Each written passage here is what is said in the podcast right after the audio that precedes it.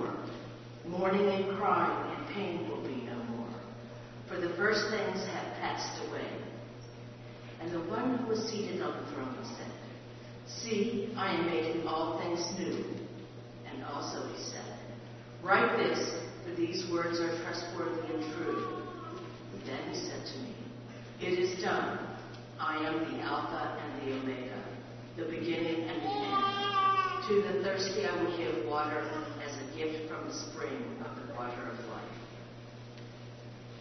Here with the spirits.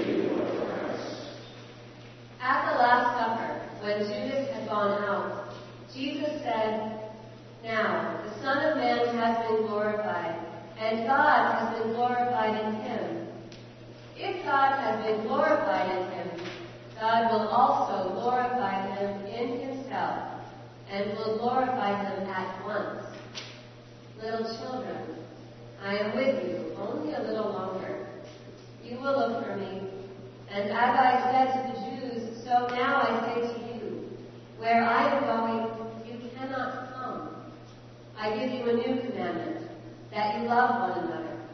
Just as I have loved you, you also should love one another. By this, everyone will know that you are my disciples, if you have love for one another. The Gospel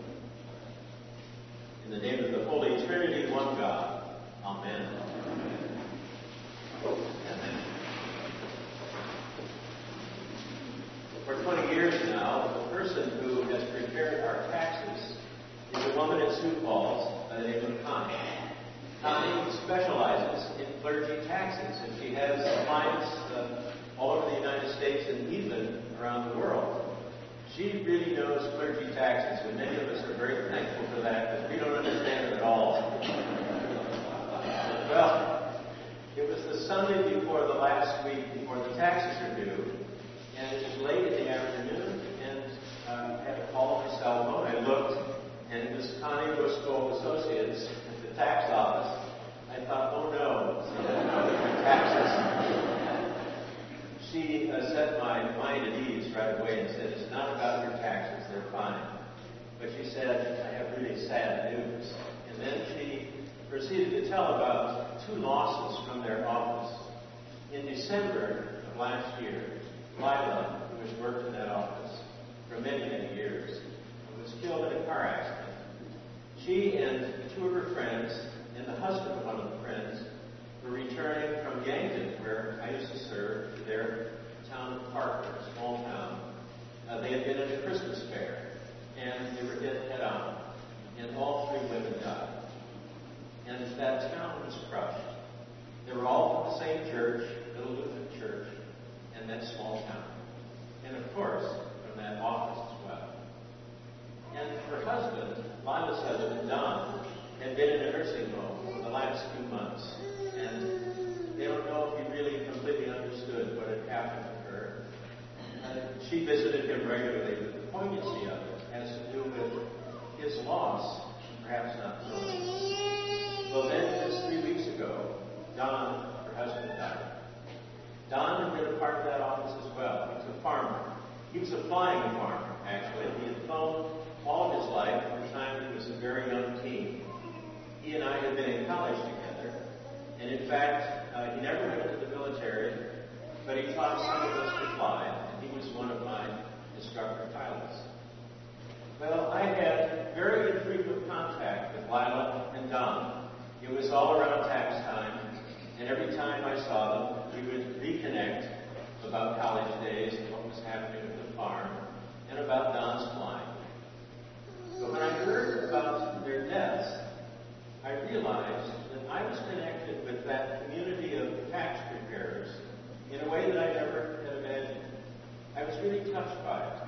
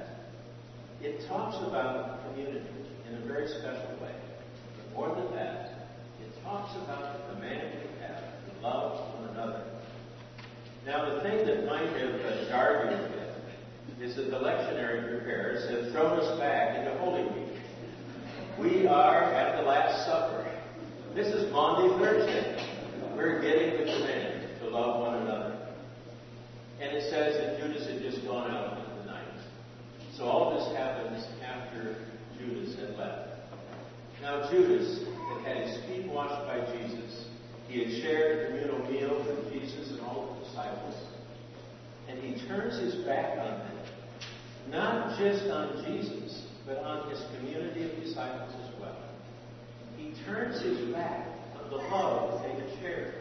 He turns his back on all that they had done together. And he goes out into the night. Now, in John's Gospel, you recall that light is a metaphor for the presence of God, and darkness is a metaphor for the absence of God. And Judas goes out into the darkness. I think it's, uh, it's very telling that Jesus gives the command to love one another after Judas has left. And perhaps it was to reassure the disciples you folks get it, but I want to be sure you really get it. This is my new commandment for you, that you love one another. And if you do, they will know that you are my disciples. Well, as we think about this new commandment that Jesus gave, I think it's helpful for us to think back about what the early church was like. Sometimes it's important to go back to our roots. I had been taught and I had read for many years that the early church really started as a house church, or as a number of house churches. And those house churches were, uh, they were the work of the patron of that house who supported the house church. Some of them were women, prominent women, and some of them were probably also leaders of their house church. House churches were hierarchical. They were also they were diverse in terms of class, many different classes, but they were not diverse racially or ethnically. So I had thought this is what the early church was. And then I took a course from a man by the name of uh, Robert Jewett. He is a professor of New Testament at Garrett Seminary, Methodist. And Robert Jewett introduced us to something called Tenement Church. He had been working with an archaeologist at Northwestern University, and they had determined that the earliest uh, presence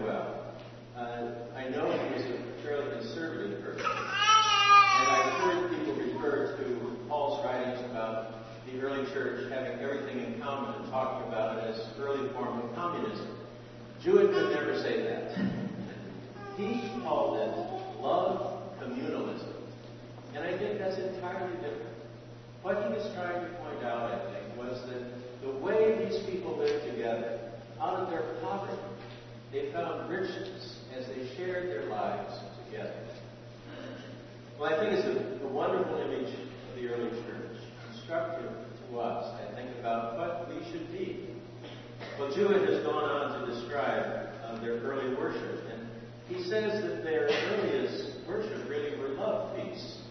Uh, these people would come together, probably uh, late on Sunday afternoon after they had done their work, maybe even into the evening, because after all, Sunday was a work day, and all of these people were working for somebody else. So they would gather together as family units. They would bring whatever they had to share as a meal. And then, over time, all of this became much more symbolic and finally come to what we have today in the celebration of the Eucharist. But still, the communal meal. Still, the community coming together around Christ represented here. Well, I think it's helpful for us to see that. And I think also it's important for us to hear this last thing that Jewett says about that community. He says that they found the love of Christ present in the faces of those with whom they shared that common meal. And he said, as they ate that meal together, there was a sense that a new age had dawned, and that Christ was present in the feast. Indeed, a new age has dawned. The resurrected Christ is present in the church today. Present with us in our midst as we gather as a faith community. Christ is present as the gospel is read, proclaimed, and preaching. Christ is present in the sacrament of the Eucharist. And they experience the presence of Christ like we do. Because remember the command, rather than the promise that. When he said, Where two or three are gathered together in my name, I shall be there also. And we experience that today in this community of faith as well. Well, I think it's important for us to be reminded of the importance of the love command. So often, I think when we talk about love, people tend to think of it in kind of a squishy way, not very solid, not very way, too soft. Love can be tough. We know that. And we know that we can be in communities where we can be loving, but we can also say what needs to be said and speak truth with confidence, and knowing that it's going to be difficult to talk about some of those things. But always, always, in whatever community we are in, we are called by Christ to love. And I think it's important also for us to remember this. Many of us have experienced that love in this congregation. But it's important for us to know that there are others who come among us who may not have experienced that love or acceptance. So I think we need to pause now and then and ask ourselves, what might we do differently to help others feel that kind of love that we feel and the acceptance that we feel here? And finally, I believe we're all called to go from this place, to remember that this isn't the only community that we're a part of, and to take that love of Christ with us into every community of which we are a part, so that the love of Christ may just grow and grow and grow in this world that is in such need.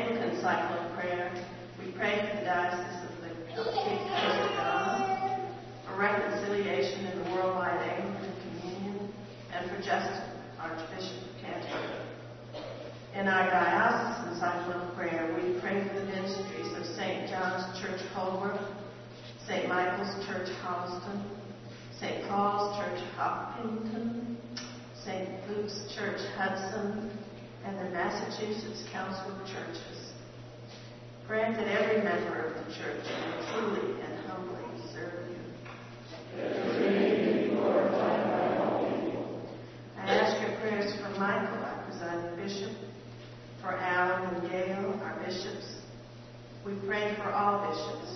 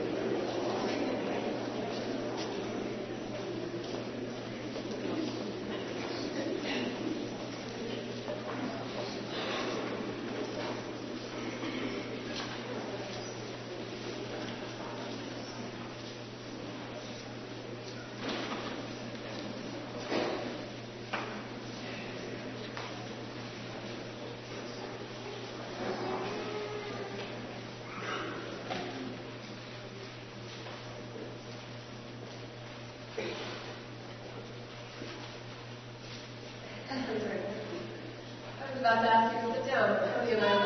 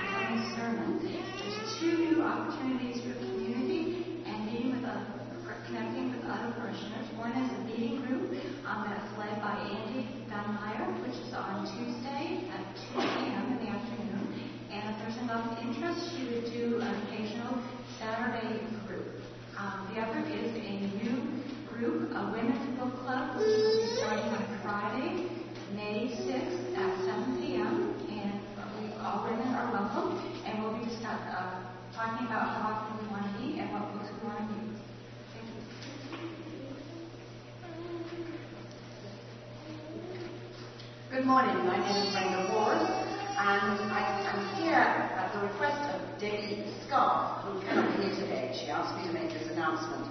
Um, many of you uh, will have taken home the mite boxes to benefit the Marignano School recently, um, and she wants me to let you know that the money that was raised that we are able to give the school, uh, along with the Lenten envelopes that we also um, gave you, was $4,000,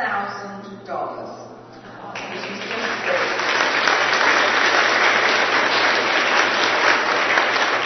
Um, this will go towards scholarship tuitions and it will support four girls for one year, either at the middle or high school level, which is fantastic. Um, she also said that the Marignano School has just received high-speed cable, which will allow them to Skype with us, also something to look forward to. So thank you so much for your incredible generosity. This is a wonderful, wonderful gift to give me.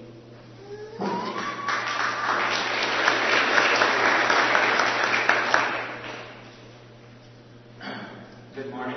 I'm Arthur Walker, and I have a couple of announcements to draw your attention to. They're both in the bulletin.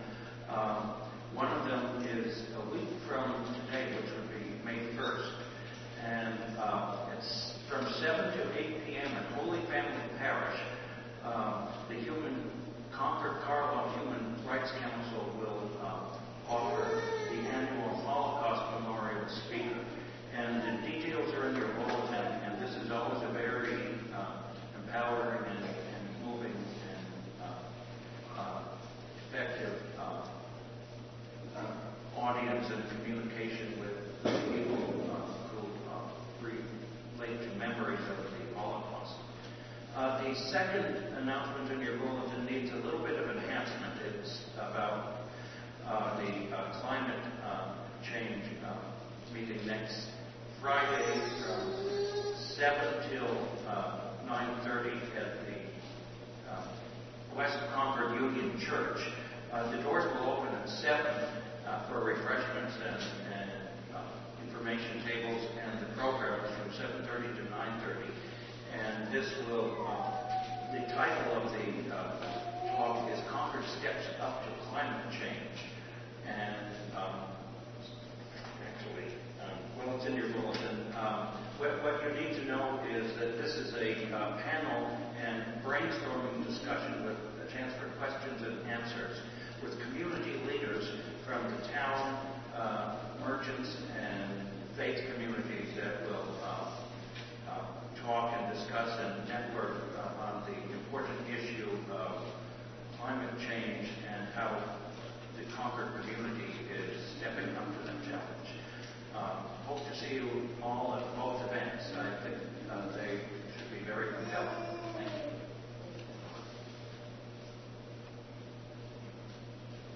Good morning, I'm Chuck Mason. I'm just here to confirm that our annual progressive dinner will be held starting at 6 p.m. next Saturday. And we have a full house. People have signed up. I will be in touch with everyone who did to make sure they understand what's happening. Thank you. I'm here for two musical opportunities of worship to invite you to, first of all, prelude recital and choral evensong. Linda Hospital will be singing the prelude recital next Sunday night at 5 o'clock, followed by traditional choral evensong, um, led by Becky and the parish choir. And the second opportunity is Thursday, May 5th, is a special holiday in the church, and it always gets glossed over because it falls in the middle of the week, but it's Ascension Thursday, and that will be May 5th. And the service of combined Episcopal churches in the area will take place at St. Anne's in Lincoln, 7.30 p.m. on May 5th. Also, there will be youth group at 4 o'clock this afternoon.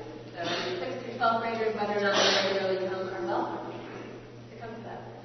Okay. There will be healing prayer over here in this transept before communion and immediately following for anyone who would like prayers for anything that's happening in their lives or the life of a loved one. Walk in love as Christ loved us and gave himself for us, an offering and sacrifice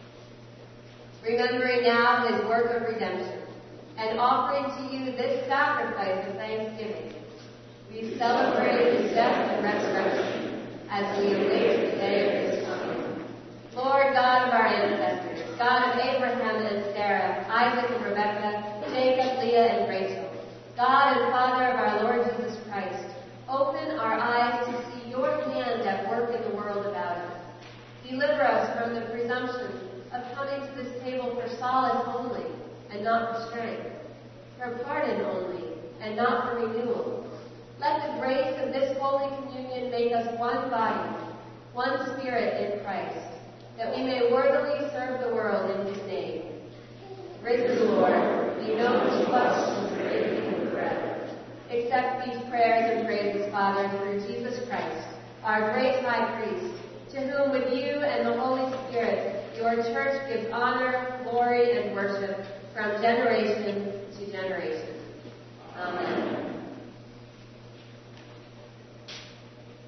And now, as our Savior Christ has taught us, we are bold to say, Our Father, who art in heaven, hallowed be thy name. Thy kingdom come, thy will be done, on earth as it is in heaven. Give us this day our daily bread, and forgive us our trespasses, as we forgive those who trespass against us. And lead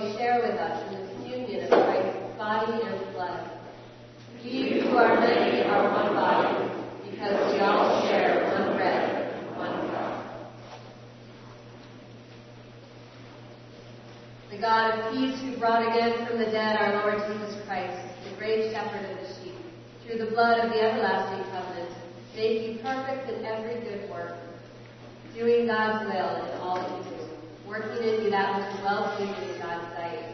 And the blessing of God Almighty, the Father, the Son, and the Holy Spirit be among you and remain with you this day and always. Amen.